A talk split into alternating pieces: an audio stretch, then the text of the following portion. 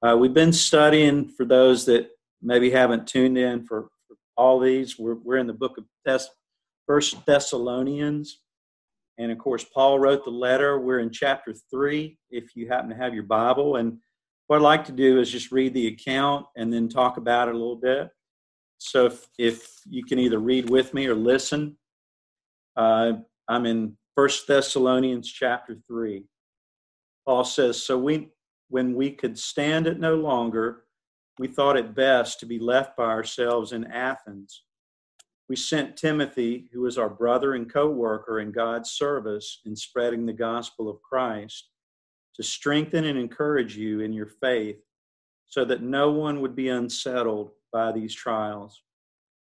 For you know quite well that we are destined for them.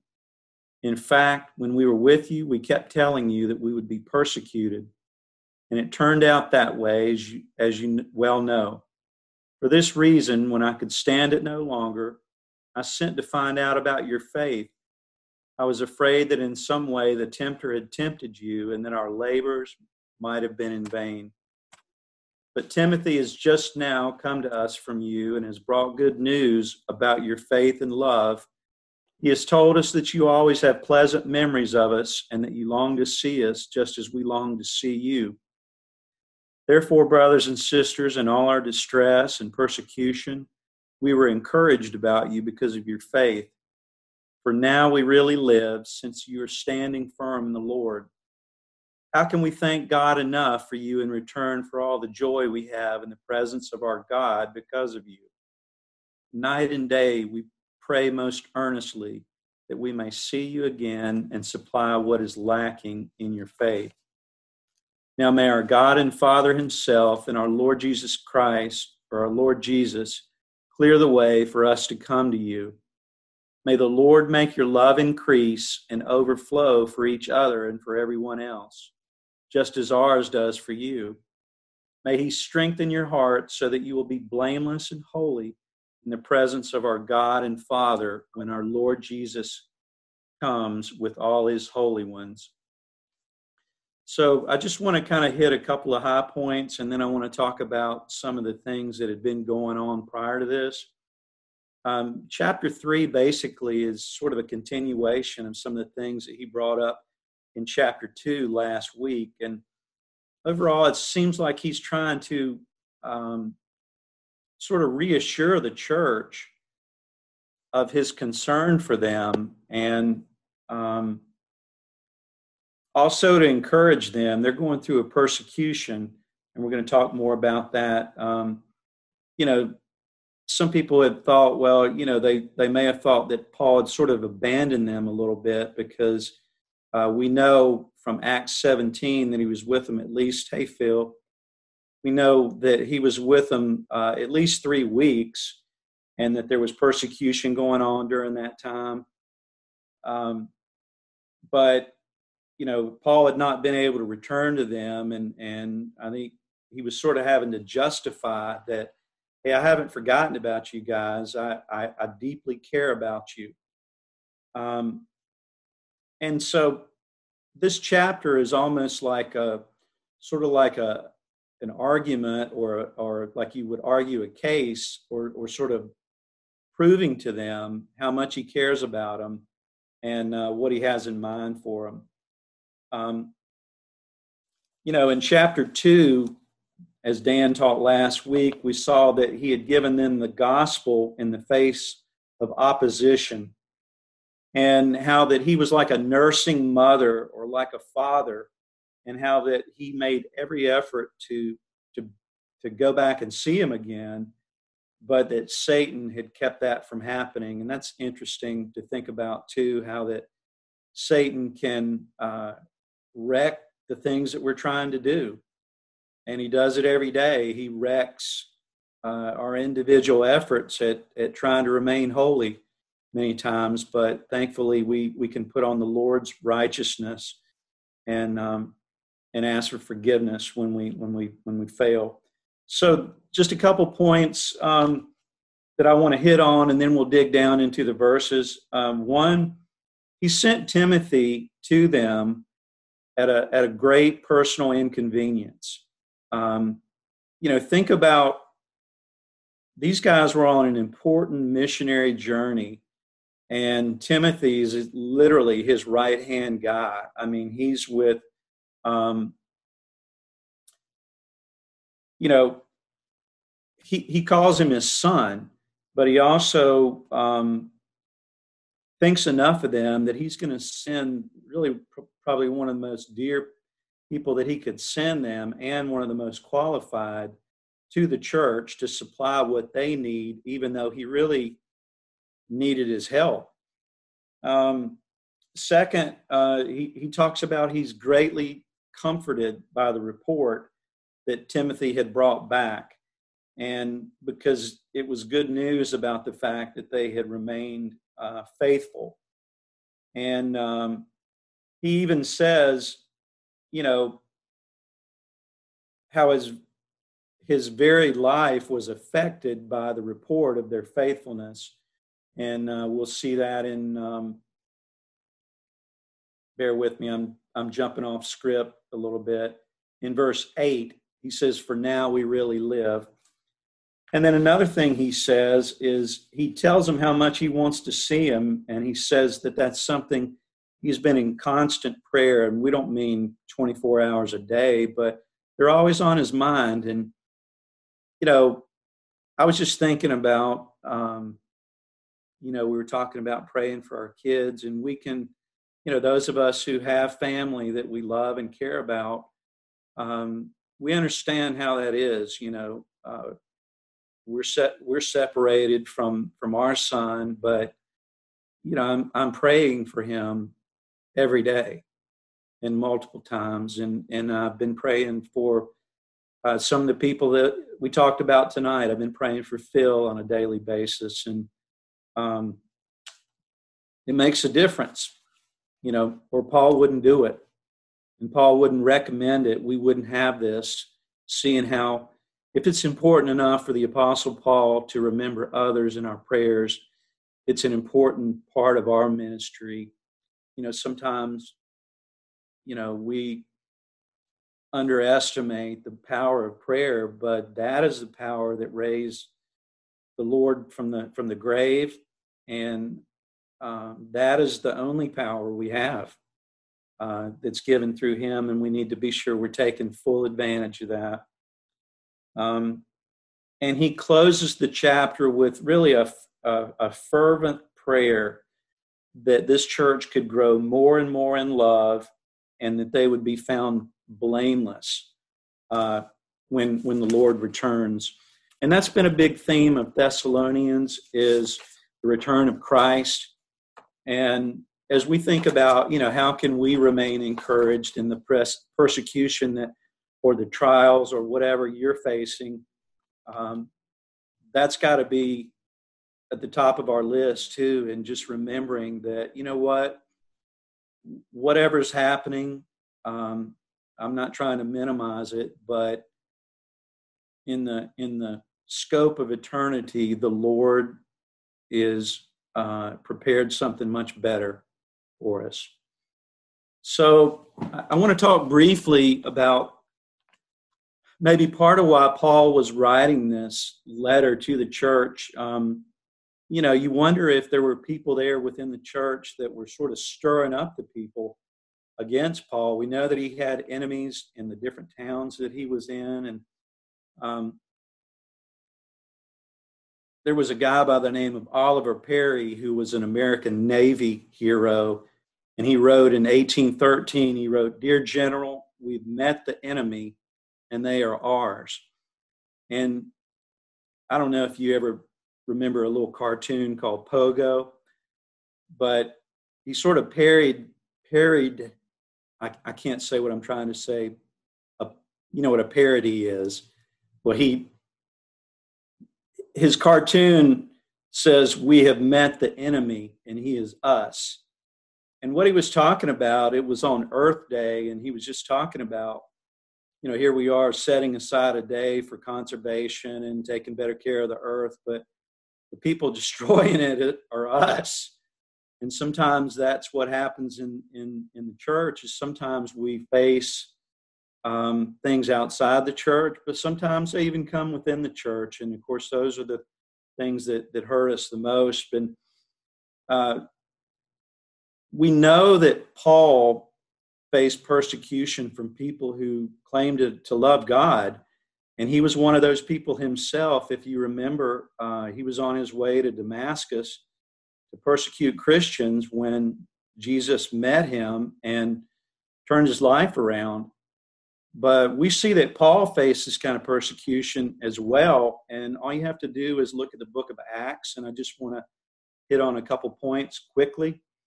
In Acts chapter 14, Paul was with Barnabas, or, or they were together.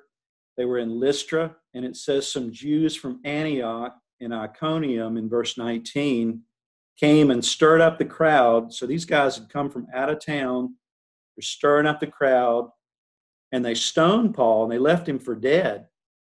And it's interesting to see if you read the account, you see that he gets back up and he walks back into the town. And then he goes on to Derbe where he preaches. And in verse 21 says he preached the gospel in that town, talking about Derbe, if I pronounced it right and won a large number of disciples. Then he returned to Lystra, Iconium, and Antioch, strengthening the disciples and encouraging them to remain true to the faith. And he says, We must go through many hardships to enter the kingdom of God.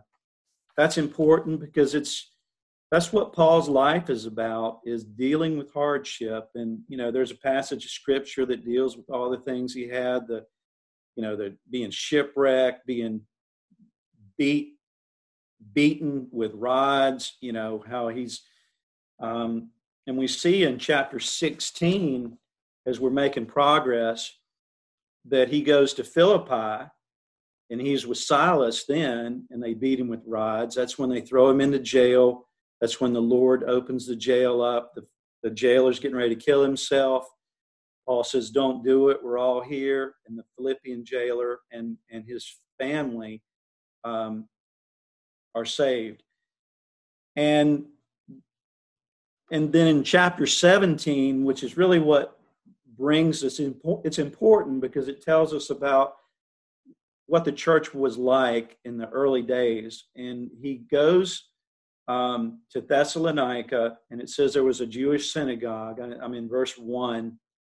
And he says that was his custom. He was in the synagogue on three Sabbath days. He reasoned with them from the scriptures, explaining and proving that the Messiah had to suffer and rise from the dead.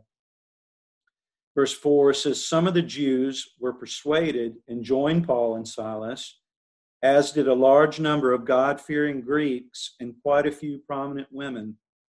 Verse 5, very next verse, but other Jews were jealous, so they rounded up some bad characters from the marketplace, formed a mob, and started a riot in the city. And it goes on to say that they dragged Jason and some other believers. They, they think that maybe Paul might have been staying with them, uh, with him. Uh, they didn't find Paul. Uh, they, they made Jason and the others post bond in verse 9 of, of Acts 17. And then uh, verse 10 as soon as it was night, the believers sent Paul and Silas away to Berea. So then um, Paul goes to Berea, and the reason this is important is it says, But when the Jews in Thessalonica heard that Paul was preaching the word of God at Berea, some of them went there too, agitating the crowd, stirring them up. The believers immediately sent Paul to the coast, but Silas and Timothy stayed at Berea.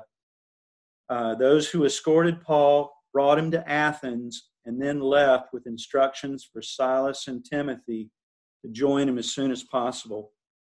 Some scholars, the reason I think that's important, it tells you a little bit about the church. It tells you that Paul still had enemies in Thessalonica, were willing to even go to the next town stir up a mob against him, that's that's the kind of opposition he was facing.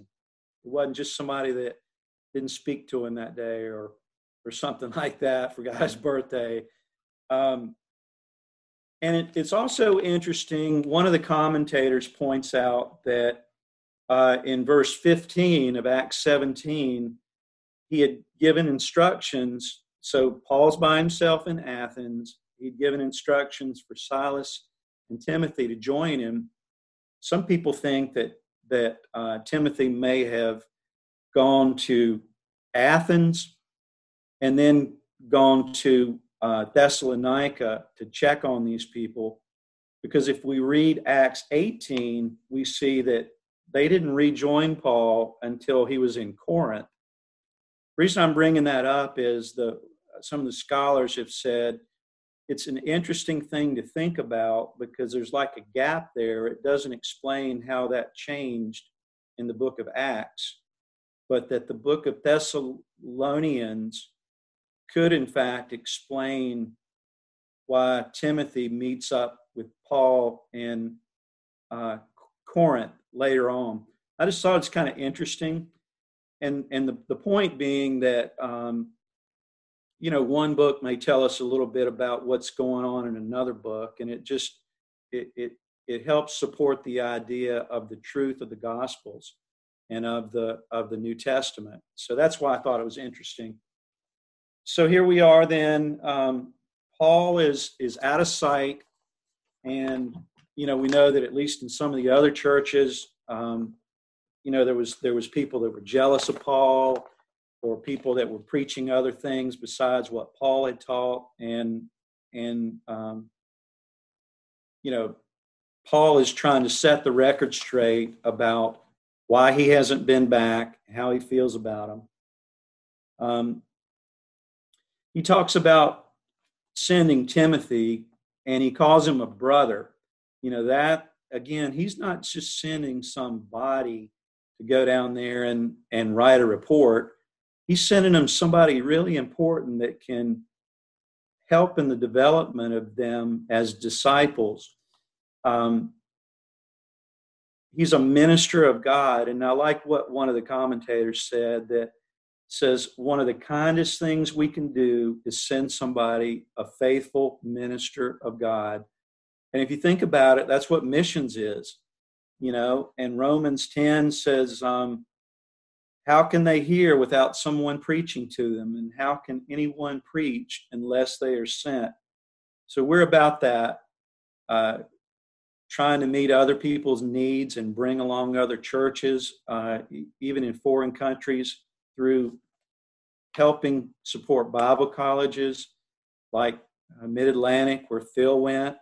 Uh, you know, Phil goes on to uh, to start a campus ministry, which is Campus Christian Fellowship, who some of our kids have. Sandy's been a part of that. Um, you see what I mean? I mean, it's like the you know the the butterfly effect. You know, one small thing that we do can can have eternal effects and, and can, can make a difference. He calls Timothy a fellow laborer. And, um, you know, he's not just a member, he's a worker. And, you know, he's not just somebody that, you know, when he was six years old got baptized and, and never never did anything. He's he is working hard for the kingdom He's establishing churches. He's helping select leaders. He's helping give them advice to encourage them and keep them strong. And, and he says he's sending him to strengthen you and encourage you. And it's like the idea of building up a foundation of, of a building. You know, it's got to be built on things that are solid. And that's why he it is so important that that Paul's willing to inconvenience himself in the important work that he's doing by ministering to this church that they had helped uh, begin. And it's kind of interesting, you know, it reminds me of the idea of when, when you see somebody maybe in a movie when they're uh, going into a foreign country and they ask them, you know, state your purpose. Sometimes a hotel will say, you know, is this business or pleasure? Paul is laying out his purpose in this letter that it's to strengthen that church by, by sending uh, not just sending Timothy, and it wasn't one and done. He wants to send them a letter and tell them how much it meant to him that they're still firm in the faith. And it reminded me of, um, you know, uh, I, I started working with the kids years ago because I was wanted to help Jean when she was teaching some of the little kids and and you still see some of those kids today and one of the things that you know I, I know many of you feel the same way is you want them to be continuing in the faith in their maturity in Christ and it is encouraging when you talk to somebody who who you've known a long time and they're still firm in the faith and not just young people but um, you know it's encouraging to have bruce bruce uh, who helped start this church still teaching in the church and still faithful in ministry even though you know many people um, when they get to a certain age feel like you know i'm done. I'll let somebody else do it. You know he's still an encouragement to me and i know he is to you so just the idea too that paul is reminding the church that um, persecution and trials are things that are a part of the christian life. And you know john has been sharing with us in uh, from james 2 how that um, when you face trials of many kinds, you because you know well it says consider it pure joy when you face trials of many kinds because the, testing of your faith produces perseverance. Let perseverance finish its work so that you may become mature and complete. You know first peter chapter 4 the other apostle is is um, not the only other apostle but he is an apostle and he's saying don't be surprised at the fiery ordeal that's that's come on you to test you as though something strange were happening to you and and he says you know you're participating in the sufferings of christ and then second timothy paul this is toward the end of paul's life and most people thought that he wrote that from not the house jail but maybe from more like a dungeon situation. And he's Paul's a little depressed, really, about his his situation, and but he's reminding Timothy, I think, some of the same things that Timothy probably would have reminded uh, the, the Thessalonians. He says in chapter three, one tells them about some of the things that are going to be going on at the end of times, is uh, that we're a part of and that they were a part of end of times meaning the idea of, of after Christ has returned and, and he says people are going to be lovers of themselves, lovers of money, boastful, proud. Um, he says, um, You, however, know all about my teaching, my way of life, my purpose, faith, patience, love, endurance, persecutions, sufferings, what kinds of things happened to me in Antioch, Iconium, and Lystra persecutions I endured, yet the Lord rescued me from them all. And he goes on and says in verse 12, in fact, everyone who wants to live a godly life in Christ Jesus will be persecuted. And then in verse 14, he says, But as for you, continue in what you have learned and have become convinced of, because you know those from whom you've learned it. It's the same theme he's given to the Thessalonians. Remember how it was when he's saying, When I was with you. Remember how we lived. Remember what I'm still doing. Um, remember, um, and and that's you know, of course, the famous verse. It talks about how the Scripture is able to make us wise for salvation through faith in Christ. I'm getting close to. Uh, I'm going to make sure we wind up uh, on time. I may have to cut a few things. But um, you know, in in uh, verse five of First Thessalonians, getting back to our text, Paul uh, sent Timothy also not just to encourage them, because but because he was worried about them. And he says, you know, uh, I was afraid that in some way the tempter sorry, I had set a little alarm to make sure I don't run too long. Might have tempted you, and that our labors might have been in vain. And of course, he's talking about Satan.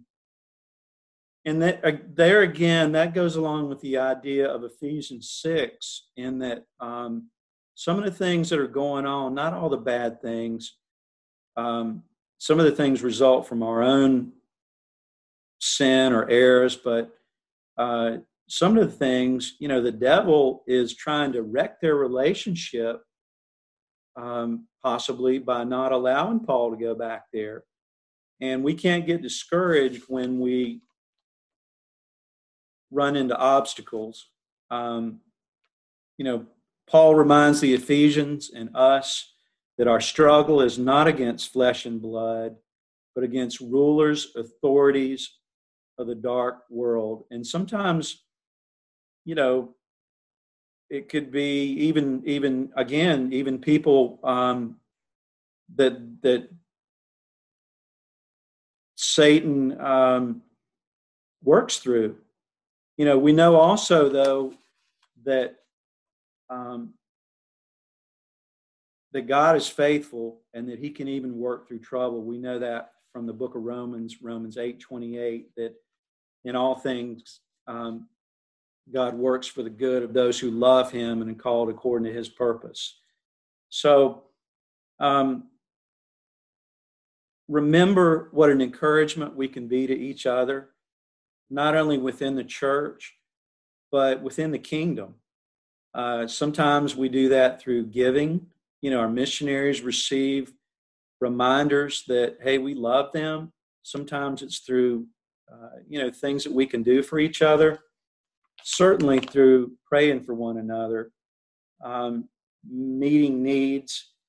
And, and we understand how Paul could have been encouraged. I was thinking about, so I work uh, with missions, and I get to see a lot of the missions reports, you know, saying, hey, you know, for instance, you know, I'll talk about Scarlet Hope because we, you guys are familiar with them, but you know, they're not able to go into the clubs and uh, do the feeding program, but they're providing groceries for them. You know, so we're having to adapt, but it's great to see that ministry has not ended just because our circumstances have changed and that's still the case with the church here in Burlington. Um, thing I'm going to end with is Paul closes really with a beautiful prayer for this church, and that's what I would like to close our lesson with.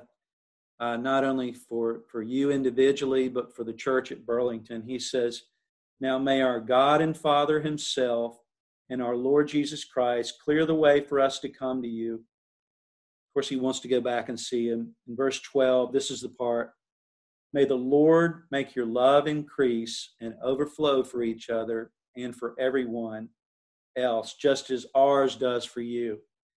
May he strengthen your heart so that you will be blameless and holy, the Father, when the Lord Jesus comes with all his holy ones. So, I had a couple more things I was going to say, but I think that's the right place to end. Um, that's a beautiful love letter to this church that uh, Paul loves. You know, if you look at the first chapter of First Thessalonians, he talks about what a beautiful church they were, how that they were known all over the region for their faith in the middle of persecution.